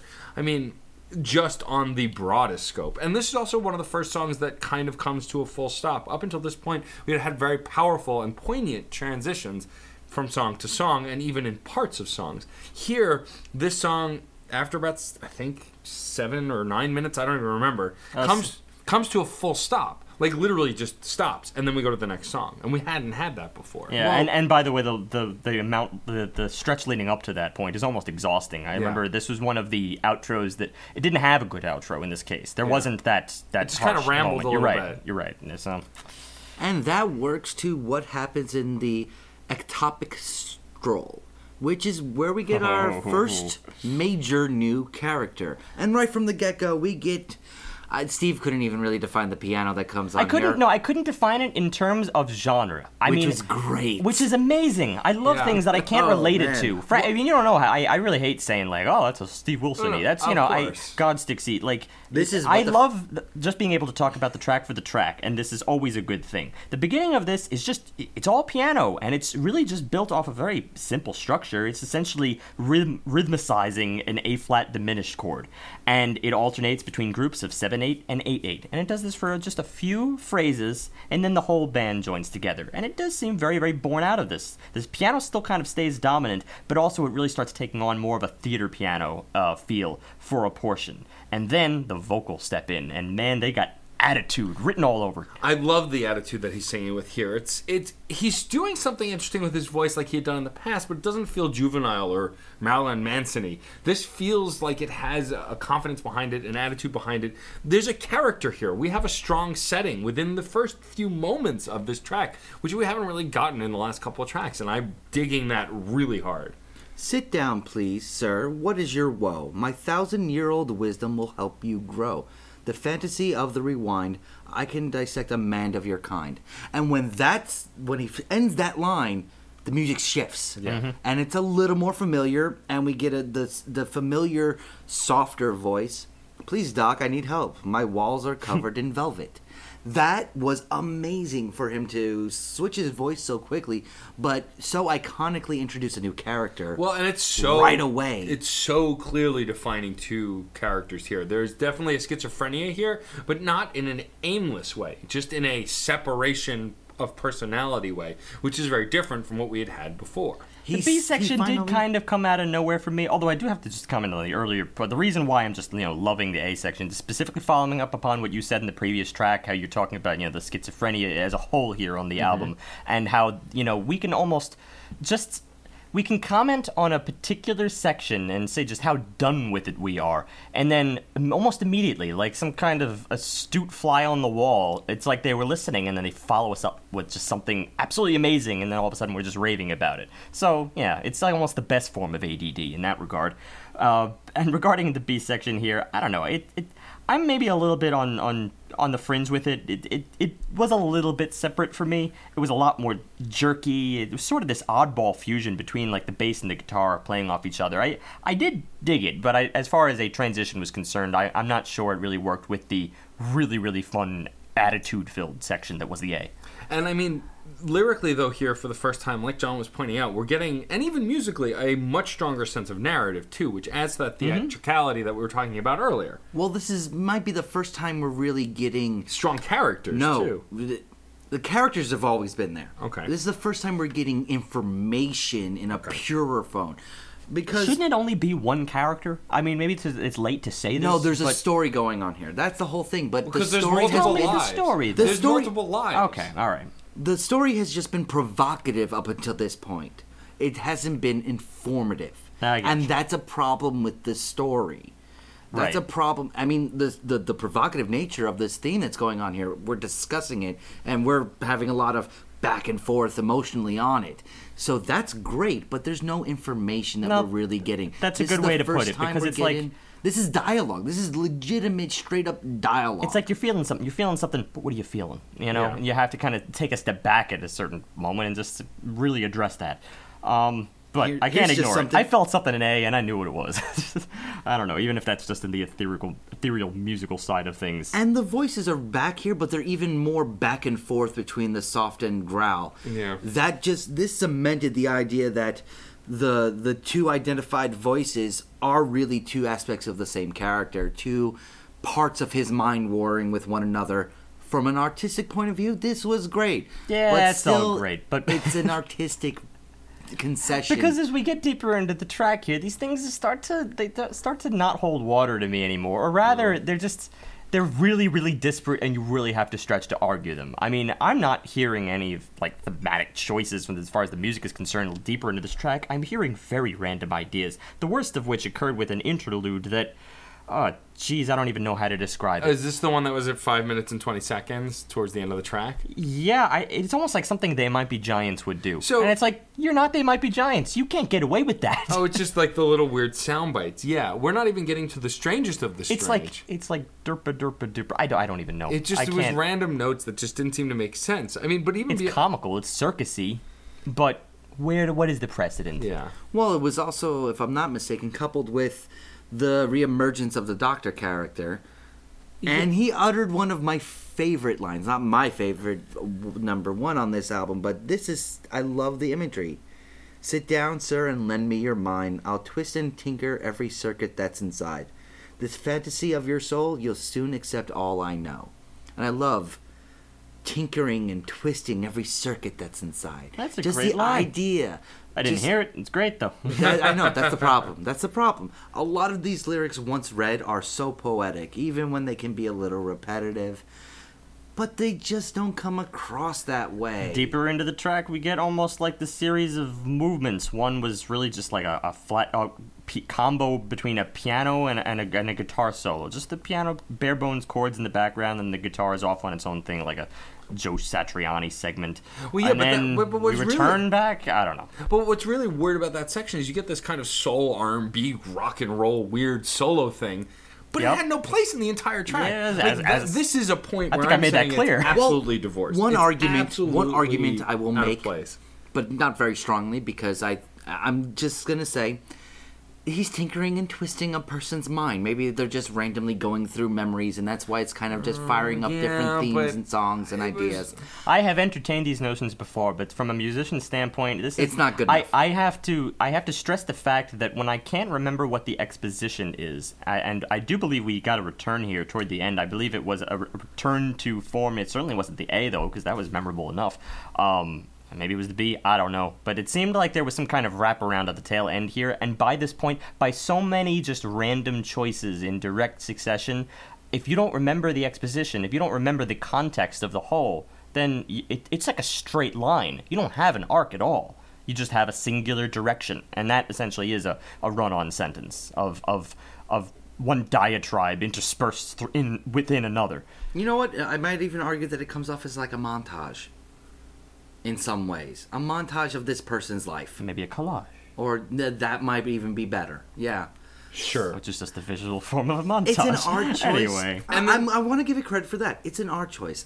I just don't think it was a good musical choice. I agree, and I th- this is also the second track in a row where we get a full stop. It ends, and then we go into track eight, which is rapid calm, and I even hate that I'm gonna say these words, but I'm gonna say them anyway. Rapid calm starts slower. It's very spacey and vast and ethereal setting wise. You, f- it feels almost sci-fi, but I feel like this is where we're really getting steeped in stuff we've heard before. Well, we've the i- heard this before. It's also the idea that when we go from this into a sort of prolonged transition that ultimately goes to a B section, I feel like the kind of, um, or actually the initial A section rather, I feel like the the kind of development that we get here from one section to another is almost similar to what we encountered last week. The idea that like you have uh, sections of songs that well one is at a certain level and you're kind of coasting at that level decibel level as it were and then the next is kind of a little bit more extreme. It's your chorus it's your hook it's what you wait for and while obviously walk off the earth is not between the buried and me i feel like their ratio was almost similar and the predictability of the ratio between one section to the other. You gotta you gotta throw in some diversity and you could be argued and i would uh, absolutely accept this that you know the previous uh previous track was a was an example of that argument that well we get diversity there but it just happens that in that, in that case i have a different problem and that's you know uh, a defining segment a defining segment that that that uh, captures the piece or that you can work from and expand from that justifies you know a, a six seven eight minute track Well, I think it goes back to what I was saying previously is that you can start to really kind of see the patchwork nature. You can see the stitching in this whole. And you know, with with this track rapid to be fair calm, though Well, all right, you continue. I just want to say with, with this song Rapid Calm, I- did enjoy it. It's just I felt like I've heard this before, and when it even picks up, as you were saying, you were alluding to, is when it goes from the A to the B, where it's the slower, kind of vaster, spacey section to the little bit heavier. It's almost like a slow dirge at that point, like a slow dirgy march.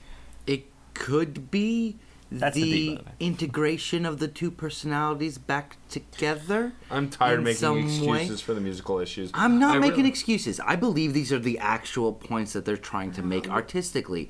It seems kind of on the nose to me, uh, but I just don't think it was done perfectly, But or the even reas- close to perfectly. but the reason- But here's a problem. Here's another problem. The actual individual section by section, while a lot of it is very typical metal or everything like that, we're not talking about the fact that it's actually produced incredibly well. There's still a lot of art going on here. There's still a lot of skill going on here. And There's also a lot of reference work going on here. Yeah. though. a lot where I Yeah. know they're doing they're they're doing stuff that has been done before, and I've noted, and I very strongly have noted the, the instances where they pull something completely unique. Frankly, and I'll approach this with some degree of, of self consciousness here, because as much as I was harping, you know, in the last track about the progression of it and how it's just a thing after thing after a thing, I'll- actually a lot of those things were really unique. They were kind of unique. They were probably more unique than this when you really step back and look at it. My issue there again was just the progression of the linear nature of it, but I will accept any any argument. I'll engage in any argument that, that for instance, the concept behind like a Grateful Dead um, concert is to experience that linear motion and not necessarily experience a wraparound. For instance, here we get more linear motion. You go into a section after this, this is very almost Vangelis, you know, uh, back to that sort of 70s, 80s feel, and that frankly is a running theme on this album. So it depends it depends the lens that you actually choose to look at this music. It's almost like everyone has their own separate pair of glasses and they're all bent to different prescriptions and that's just how we approach music in general. And I could see someone approaching this with through a specific lens and they would see connections that for me are maybe a little contrived at this juncture, but uh, especially the streaming section that follows this, very contrived, but I see the value in it. I can put on different different pairs. From here, we go to Memory Palace. And Memory Palace is probably the most stitched together song on the album. It's the longest song, if I'm not mistaken, at about 10 minutes. Yes. But here, more than anywhere else, while I don't know if the skill is at the same level, here I kind of want to see this in concert. And there's a reason for that. This is full of incomplete themes, incomplete sections, full of them all over the place. And a live version of this would be 25 minutes long and it would be epic and it would go on as the longest outro ever. And it would be great for that. But the incomplete nature makes a 10 minute song just patches See, once that's again. a sample of the lens concept, though. I don't know whether you see it. Uh, you see it as incomplete, but I don't think they really were incomplete or or um. phrase by phrase, section by section, Yeah, that- A, B. C, D. I think it's linear motion. Yeah.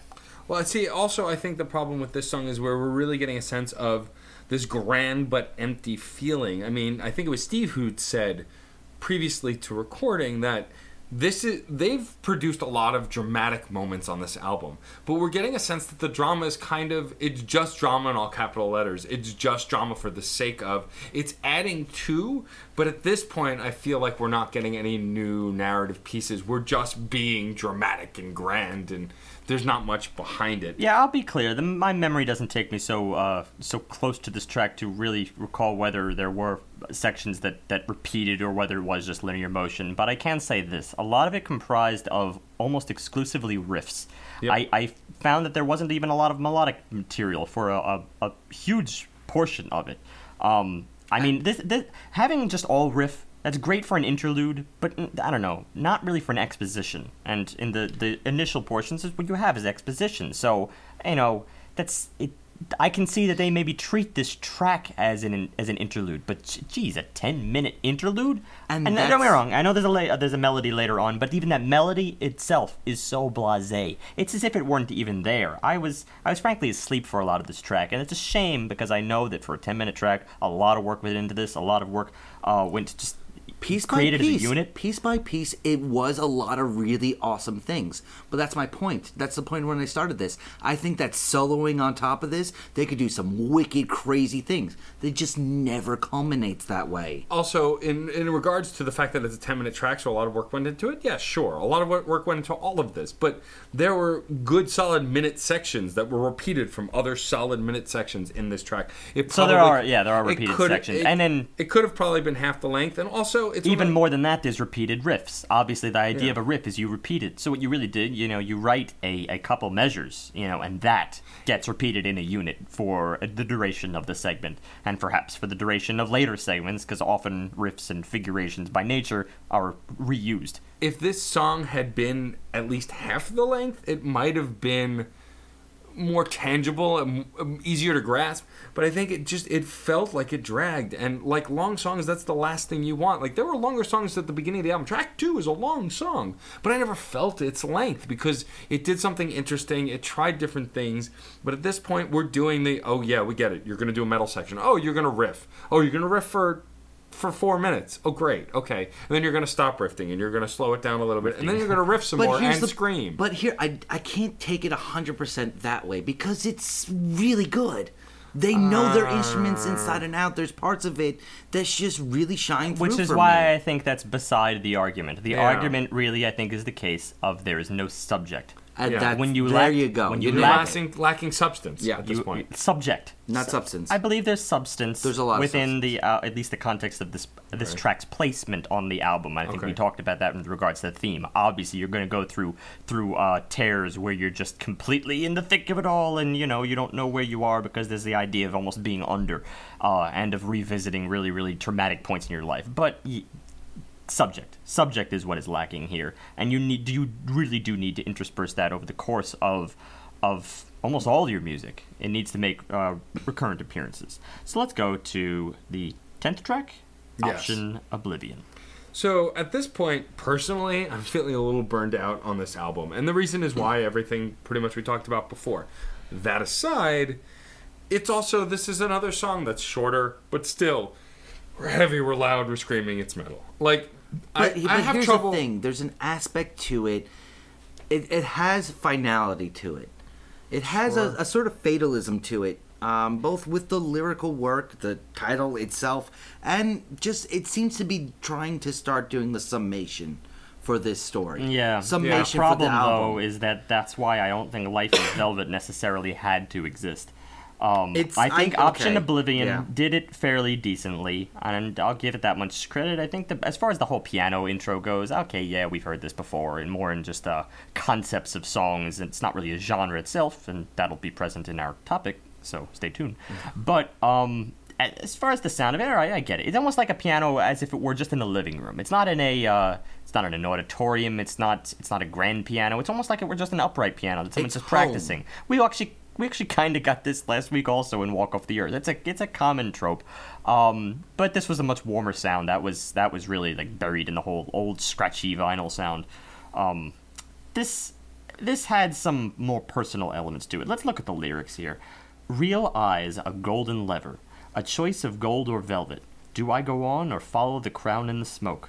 My last choice deranged my voice. Real eyes, the lever falls down so delicate. Enlighten me, I'll follow towards the smoke. The wrenching of the rope, I'm always lost. The idea of dreaming in a dream, my vision is serene. Please lift me up. So you get the sense of desperation. That's very clear. You get the sense also of the the very personal, like lost in the thick of it, which is why I think the piano is very very appropriate here.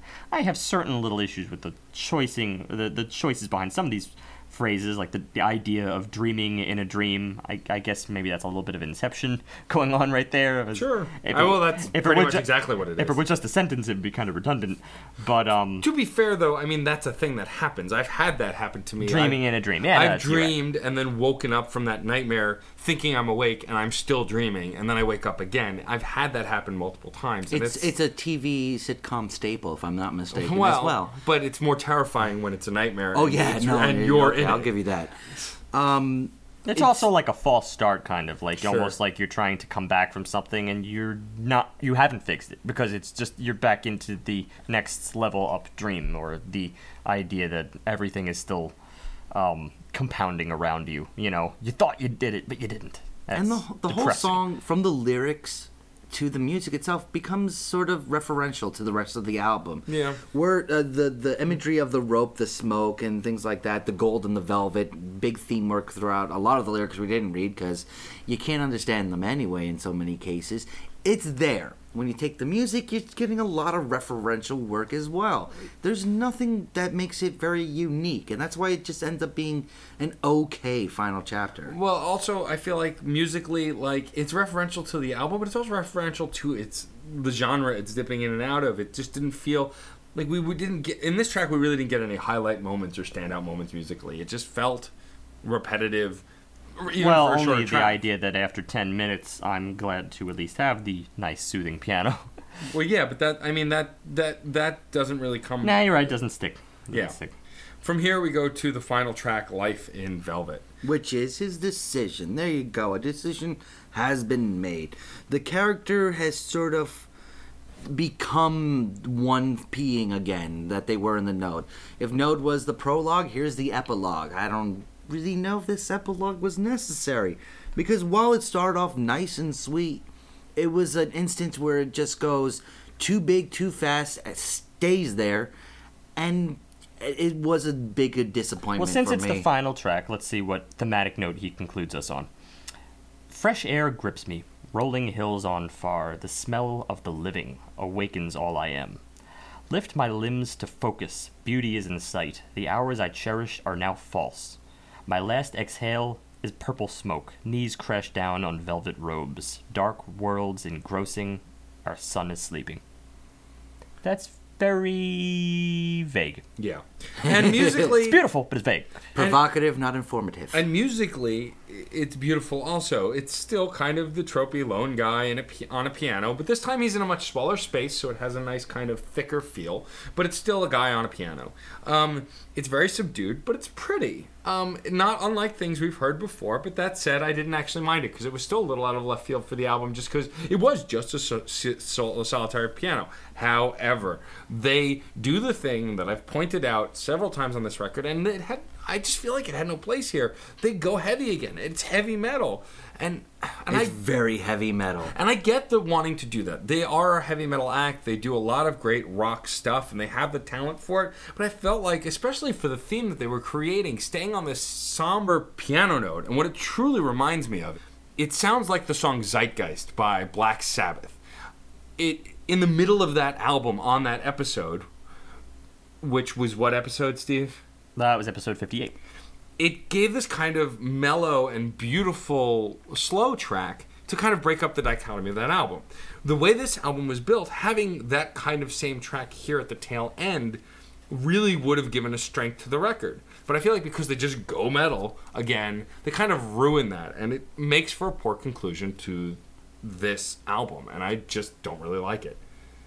I guess we might as well start wrapping this up. Um, John brought us a hell of an album this week. You're welcome. But the problem here is I feel like I have different problems, but still a lot of problems. I mean, to be fair, also, and if Darran is listening, we appreciate you very much.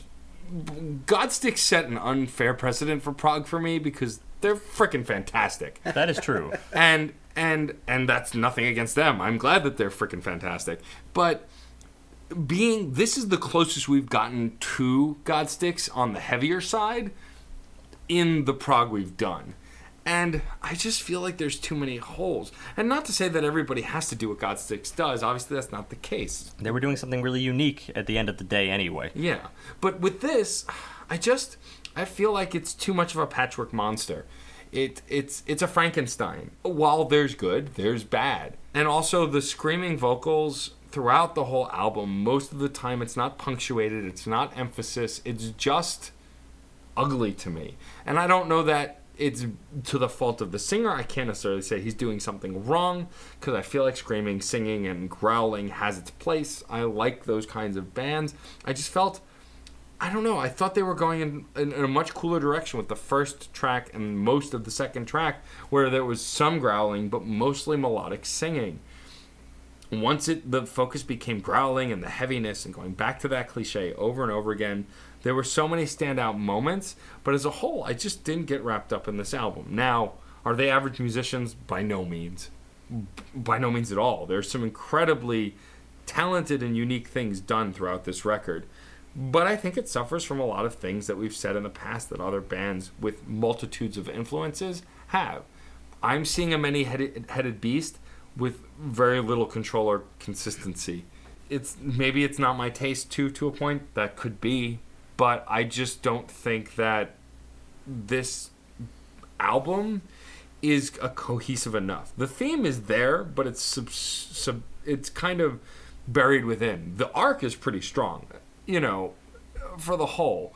But I feel like theme wise, we're getting a general sense. But as John said, it's it's um it's not as informative as we'd like it to be. Not more provocative than informative. Right? Yes, that exactly. So John said, not me. right. Well, I said John said. In case someone thought was, I was John right there. I don't know. He was pointing at me, so this is okay. why. what does pointing mean in a podcast? And I exactly, ask you. We have to explain it. And that's why I make sure we introduce ourselves at the beginning of every episode now, so people recognize our voices. Key it is key. But um, but seriously, I think that there's stuff here that I like, but as a whole, I feel very Steve in saying that I would cut this up. I would remove the vocals from, from some tracks. I would unnecess- I would necessarily but unfairly edit the crap out of this, and that's not my place. It's not my music, you know. But I just feel like there's not enough in the structure of the whole that I would really get behind and enjoy it's definitely above average, but not much more than that for me as far as the big picture. I think that they're doing something interesting in moments, but overall it has a very general screaming, growly metal core that I feel like they could have done more with. So for me, it's a mm, 3.4 it's not quite a 3.5. You guys are getting sillier than me these days. It's it's not quite a 3.5. Forget um, you. I haven't done my rating yet. You can't you can't comment on my rating True. yet. Mm. It's a 3.4. And the reason I don't make it a 3.5 or higher is it's definitely not in the fours. There's too much schizophrenia for me, too much inconsistency, too much relying on the crutch of, oh, well, it's art, so I think it's the art thing. I just, it, it was too convoluted at times for me. It's a 3.4. Okay. Um, this, yeah, this is a rather unique beast. Um, I will preview my rating without being so specific yet. I do think this is the first album in a really long time that is, as far as I see it, almost unanimously in the threes.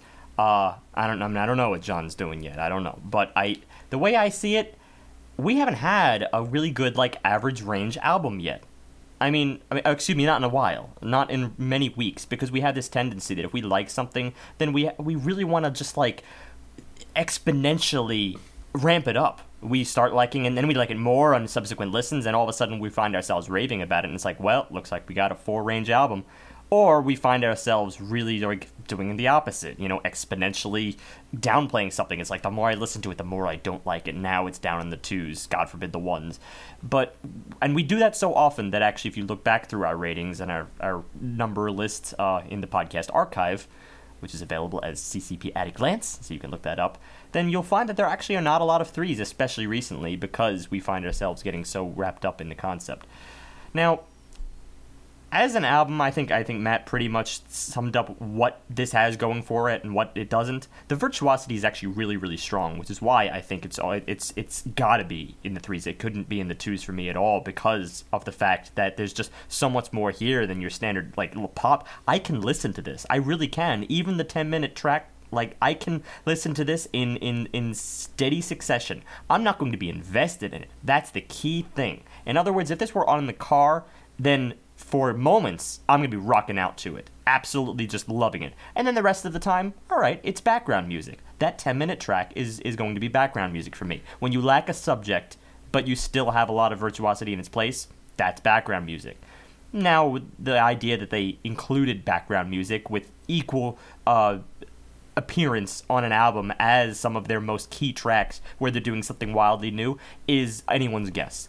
Perhaps they thought it was just they, thought it fit the theme. Well, that's great, but to me, as an as an art form, as a final product, that just can't justify the fours to me. Um, since you started the comparisons on, on prog, and I know it's unfair to compare against like other prog, because prog is a very very diverse beast. But I mean, Godsticks was doing something completely new to me, almost front to back. Um, furthermore, they had the uncanny ability to introduce a subject in every single track and to uh, b- develop their sections in a unique way every single time without fail. That's why that is my only five star album to date. Um, Scale the Summit in episode 67 it was all atmosphere, all atmosphere front to back. Still very virtuosic, but that became the subject. All of a sudden, I'm just it's it's evocative. I'm just feeling something and almost in tears by the fact that even no words really even had to be spoken. Um, and then Steven Wilson, well, that theme in that case, theme was the strongest. So actually, through the very very narrow um, narrow lens of, of prog that we've had on this podcast, we've gotten a large variety of individual concepts that they really trumped, which is why those albums were all rated so highly. And the reason is why the reason why this is down in the threes and the first prog range album to be down the threes for me is because of another rating that was present on Consequence of Sound, given by uh, John Hadusik or Hadusek. Anyway, he, I couldn't sum it up better than this, so I feel no shame in reading this. Uh, he gave it a C minus, which is how they rate, saying that Coma Ecliptic clocks in at over an hour. But most discouraging is the band's failure to translate the album's conceptual themes to the listener in that time span. And it's a long time span, and all we're left with is just ideas. We put them, we piece them together. I just that that's it. That really is it. They had a theme going in, like Hand Cannot Erase, but sometimes you just gotta you gotta go for it, and they didn't really go for it. They went off on digressions. That's the main reason this is down in the threes for me. But I'm not gonna be quite so harsh. Uh, but it's pretty damn close. I think it's a solid 3.5. It's right in the middle, the middle area for me because to me, the early portion of this album really is a solid beast, and it just loses it toward the end because it it it, it can't find itself anymore. Okay. Well, first, Alon, thank you. and I'll be thanking you in person, I think, tomorrow if I see you. It was. I think it might boil down to. I think I might like metal better than both of you guys at this point. Mm, no, I still listen Only to a ton because metal. okay, I I felt the theme work a lot stronger, and I definitely see Steve from that quote you read why there was a problem because I had to reach to it. I had to find it over subsequent listens. So for me, I can't sum it up better than you guys, but I'm saying maybe I'm more forgiving. So three seven five. I think it really ah. is a higher three than that. I enjoyed it immensely, mm. though I still had a lot of fun in the pre-discussion, making fun of it at points and raging a little bit here and there. But I, it was because I was so invested in it That's well, that alright. I wanted to make those fair. points and defend it and rage at it a little bit. And that takes us to today's topic. As we previewed and have basically talked about almost our entire lifespan, genres are one thing that we really have tackled over and over again. But genres are not the be all end all when diving into music and divvying it up. Sometimes something can be from you know classic rock and something can be from punk and something can be from new wave or what have you. And they're all still identifiably a type of song. Type can be as important as genre because type creates another layer of expectations. Irish drinking song or just as drinking song in general. That is a type of song. And it's a song that doesn't really matter the, the instrumentation in the long run or even the beat or the elements themselves. There's something one or two little pieces that if you put it in there will make it a drinking song and that's just what it is I think with types of songs, it tends to lean more towards what the theme of that song is. I mean, love songs, heartbreak Well, songs. that's exactly what it is. breakup songs. You know, there's And- it's where the narrative falls of that track. Which is why, actually, I'm inclined to really pull back on the Irish drinking song thing, because more often than not, probably like 99 leading to 100%, the Irish drinking song is going to be a kind of like Irish folk ditty or something like that, which really is a genre in Sure. in, in that case. Um, though because it can be and- portrayed with folk and Yeah. punk and rock and the reason drinking instances. songs are, are exclusively Irish is because we're all a little bit racist. But but anyway, I mean, I think a better example to the contrary really is more more along the lines of what Matt said. The idea that you have singular singular conceptual approaches, themes, and probably one of the most go to ones of them all is you know the heartbreak song or the falling in love song. It's the whole like what do you do to me or what do you do to me when when when we're through or when you break my heart and such. This is just like it it pervades probably the the larger part of the compendium of music um, of modern music at least, lyrical music for sure. That's the kind of themes people want to hear because it's like, well, what else are you going to sing about? Something's a little silly to sing about. It's like, I found a quarter on the street today. I don't know. That's not really a good song. Um, things you happen to work, I don't know, office music, it's probably not like a, a heaping genre or a heaping uh, theme. Um, it, it's it's love. That's really what we wait for. That's why it's such a big a big portion of the pie. Well, also, I mean, thematically, you can get hyper specific or be more broad. Also, I mean, I often talk about nerdcore on the podcast, and what I like about the the themes of a lot of nerdcore stuff is they they take these structures of a song about video games or a song about movies. it's or, aesthetic in yeah, this case Yeah, Well, uh, a couple a couple of examples to work on, like not quite the aesthetic, but the other ideas. There's sort of an iconic idea of what a villain song is going to be in a movie or something like Sure. that, or battle music. Yeah. I mean. The, a lot of times have the same sort of elements. Battle music, very popular nowadays to have like a really riffy electric guitar in it or something like that. Yeah, and But that's not really a genre. thing. That's it's true. That's the kind of thing you can do within any genre. We find it a lot in metal, especially since cinema music discovered that metal was actually really cinematic. Yeah. You know, thus this is a great thing to use cinema uh, to use for a battle scene. But just as easily, you could use something by John Williams or Danny Elfman because they're great orchestrators and they have the command of an entire you know philharmonic orchestra at their disposal. You bring in kettle drums, and sure, it's going to sound really really terrifying, or gongs, you know, and, or tremolo strings. That's very very tense.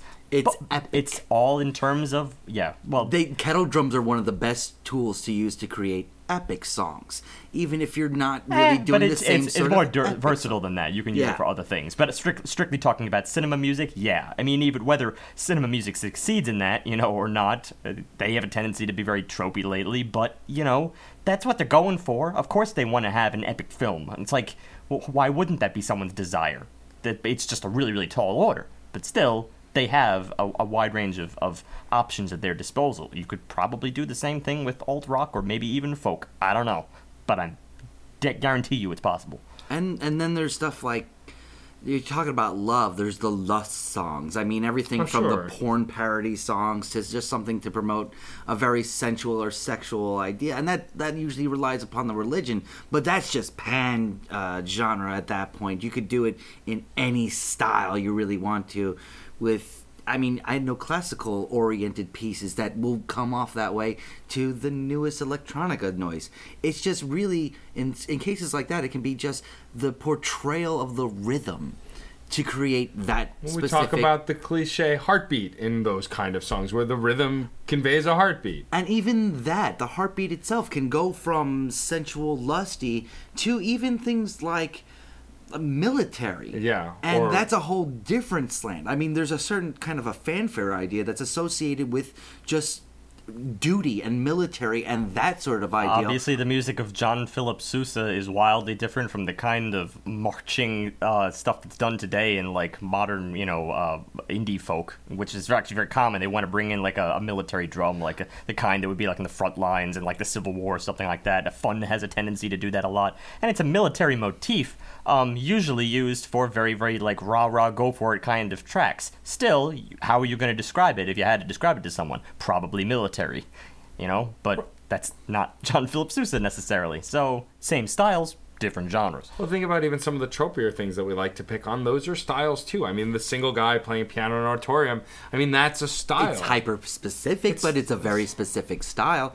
It's it's extremely useful to set up the idea of a closing scene. Well, it gives a visual too. I mean, it's a very strong setting as far as as music goes, you know. And creating uh, that's what a lot of these songs also that are of a certain type, as we're saying, are are strong setting songs, like a drinking song. Well, you get a picture of a bar and people drinking together and holding beers and swinging them around. Think of the. Um, on um, uh, whose line is it anyway? When they would do the Irish drinking song, it started die die die die die die die die die, and then they would take turns singing, it, but they would do the hand motion like they were swinging a mug of beer.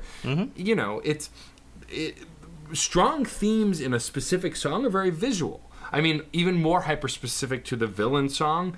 Um, Dr. Awkward and Schaefer the Dark Lord do a duet called Now Hiring. It's a rap song where it's a Craigslist posting from a, a hero to finding the perfect villain. And Dr. Awkward raps as the hero. And then Do- Schaefer the Dark Lord raps as the perspective of the villain. And it's giving a very hyper specific theme to this kind of villain hero thing. You can have hyper specific, but you can also have broad, especially if you're going back up to the super Sure. theme of love. But you know, the idea behind this is that well, you almost are accentuating the idea of expectation more so than you're uh, than you were doing if you, it was just um Just the genre. just the genre, right? Because the genre itself is is really t- challenging people. That that's that's challenging your expectations because if you're just talking about genre, then like you're gonna find people that are just not into your thing. It's like, Sure. well, then they're gonna avoid you no matter what style or theme you're proposing. They're just gonna avoid the genre, right? But then the idea behind styles is they're supposed to be more eternally relatable.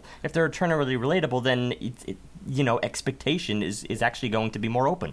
Well, yeah. Think about going back to Love and Heartbreak. The the a band that I know did a. Uh, a song that transcended genre by just making it stylistically a beautifully bittersweet heartbreak song was Honeybee by Steam Powered Giraffe. That song Ah, yes. is just a really pretty love song.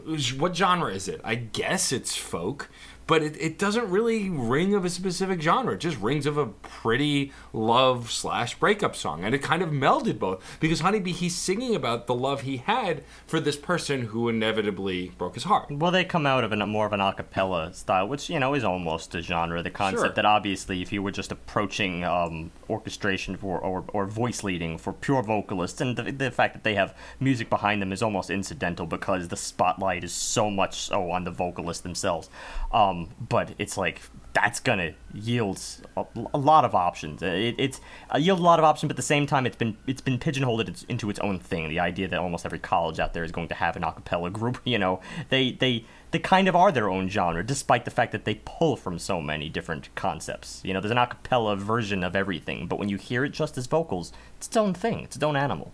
And then there's the musicians or composers that have created their own trope or themes or identities. When we talk about Williams and Elfman, I mean, if you say it, it's kind of like Danny Elfman, you immediately are going Batman, Beetlejuice, Edward Scissorhands, like his really iconic films, and you can almost hear the music before you even hear a composer that's being compared to a composer. Or Williams, if you say it's sort of like a Williams epic, Star Wars, Indiana Jones. I mean, you're right away going to be hearing a full orchestra. It may not be produced by Williams. It may not be, you know, anything like that. But when you make this sort of illusion, you're even a sen- People connected back. And they're, Yeah, you have. they're gonna take it that. It's not an Irish yeah. drinking song. It's not a love song. But if it's a Williams esque piece, you're talking about a, the same sort of deal. And also, I'm to go back to something you mentioned before, because if you're talking about, like, you know, when you mentioned classical music, it made me think, what's like, whoa, back in classical music, especially when people only had, like, that lens. If you were in Europe and that was the kind of thing you just went to, you either had that or you had folk music on the street, but it's like, within classical music, all right, you kind of have a genre, even if they probably thought, you know, it was more diverse. Now we've retrospectively lumped it into kind of one thing. But, uh, they, there's a lot of different themes or rather settings that you can use which is another if you're just talking about styles or concepts apart from just themes like battle, love, you know, really generic things like that. Setting is almost even more important. The, I, one thing I, that I find us really going back to is the idea of the landscape. Like, well, where are you? And we find this in almost every track. We need to say, well, where are we? We need to uh, give a physical place to it. It's weird to ascribe a physical place to music itself, but like when you say spacey, well, where are you? You're in space. That's where you'd hear something, even though you obviously couldn't hear anything in space. Space, yeah. But still, that's just that's our perception of it. When you have that ethereal environment, no matter what it is, no matter what genre it is, that could be, you know, a lot of times, almost without fail, it tends to be that whole 70s, 80s era electronica. But we find it in other things. We have found it in prog. We have found it in post rock a lot. Well, also that idea of the noir, this kind of noir Yeah. setting. We found it And in certain- jazz. We found it in rock. We found it in folk. Like, Yeah. And we quantify that even further with like cyberpunk or or or dangerous noir or horror noir. And going back to the, the, the space thing, it's also very present in classical music. I, I, I love a lot of like contemporary classical pieces are really really focused on space because it's not something that was really much of a concept prior to you know the space age, but um, today it is. So therefore, contemporary classical artists are really pushing that forward with like uh, Jexper Hellman's um, the Oort Cloud. That's the fantastic piece, you know. And there's lots of pieces that are just immersed in the concept of like the the disparate nature of the cosmos. So when you hear just these little like pings in the background and little string gurgles, you know, very softly creeping up into some kind of chaos, you almost get the idea that there are cosmic factors at play, that the the Big Bang is happening around you, or you're in a nebula, you know, all it being essentially uh, sped up for the duration of of that piece. It's really phenomenal, and we find it in a lot of things. So all of a sudden, there, all you're thinking is space. You're not really thinking of the genre. If it's successful, then it's already put you in place, and you've forgotten about the genre entirely. I think that when looking at music through the lens of a type as instead of a genre, you get a much more broad spectrum of music. It also explains how we can get bands that even though they're supposed to be a certain genre, they do things that we consider outside the genre because they're sticking more to a type and they want to land that type regardless of the genre it puts them in. It, it's it's it's almost uh, an opposite effect because instead of being definitive of a piece, it's expansive of the piece, but it's more iconic. You say punk, you know what it will sound like, but you don't know what it's going to say. Yeah. These themes are more the words without having to actually listen to the music at that part. Well, okay, it's a love song. What kind? Breakup song. All right, you already know this is the framework and it's defining it without having to just repeat what it is. The mistake, I suppose, of a lot of people going into genres is that a lot of times they'll lump the genre as being pigeonholed into just one style, one theme, one approach. If you're going toward punk music, you're probably going to be hearing a lot about rebellion. You or know, angry in general. angst, yeah, And that kind of not- thing. It's that's not, not necessarily Yeah. true. Yeah. Um, a lot of times it could just be a, a heartbreak, and there's no reason you can't really have that in punk. Obviously, there's a huge degree of it. It's just that's not what people necessarily think. Right, and- Um, because it's a very you know uh, aggressive approach. So it's just like you know she just broke my heart. Well, th- whereas one genre like folk would have the reaction to fingerpick your your your sorrows away. Well, punk is gonna thrash it out and get that that heartbreak out and the anger out in one fell swoop. Or the worst possible example of blues and saying everything needs to be depressing, and that is not true. That might be the case where the genre actually is to the detriment, named after something it's supposed to be. Mm. But that has become something different. Yeah, perhaps. exactly. Yeah. Exactly. All right. That was a There rare moment of agreement. Yes. There we go. Well, well, let's take that avenue and hit ourselves in the face with some spam. Smack that sounds, ourselves. That sounds dangerous. It does sound It's dangerous. It's digital. I don't want to hit myself with the internet. yeah, it would hurt. The internet's painful. Either that or he's going to hit me with his tablet. Do I have to do it again? it's going to be finish of mine day. That's the sentence. But before finish, I am reading this fantastic article to improve my knowledge by Gambling Paradise. And what was it posted on? Do you remember? Ah, I forgot this time. Most It's- likely a picture. Probably most likely a picture. Sometimes I just don't care. yeah, that's fair. What's that first sentence again? it's going to be finish of mine day. That might be one of the best opening sentences to a spam we've ever It had. It makes me hopeful of the future that the machines seem to be getting dumber over the years. Yeah, right. But they're, they're probably being made, being made by Microsoft and slowly breaking down. They is made. They mind. is. They, They is. is made. They is. They is made. Um, so next week uh, we will have our guest for August, and I have been alluding to it many times. And we spoke about it already today. because he's a good friend of mine and I love when he's on the show. Nelson Lugo, the magician supreme, is making his return and um, he's bringing us a 2014 album called Benjamin Booker by an artist of the same name, Benjamin Booker. Um, I'm not sure of the genre. I didn't really look too much into it. I wanted to be surprised when we take it on together. Oh no, that means we're gonna have the the, the whole B-fat thing within the title. Be fat.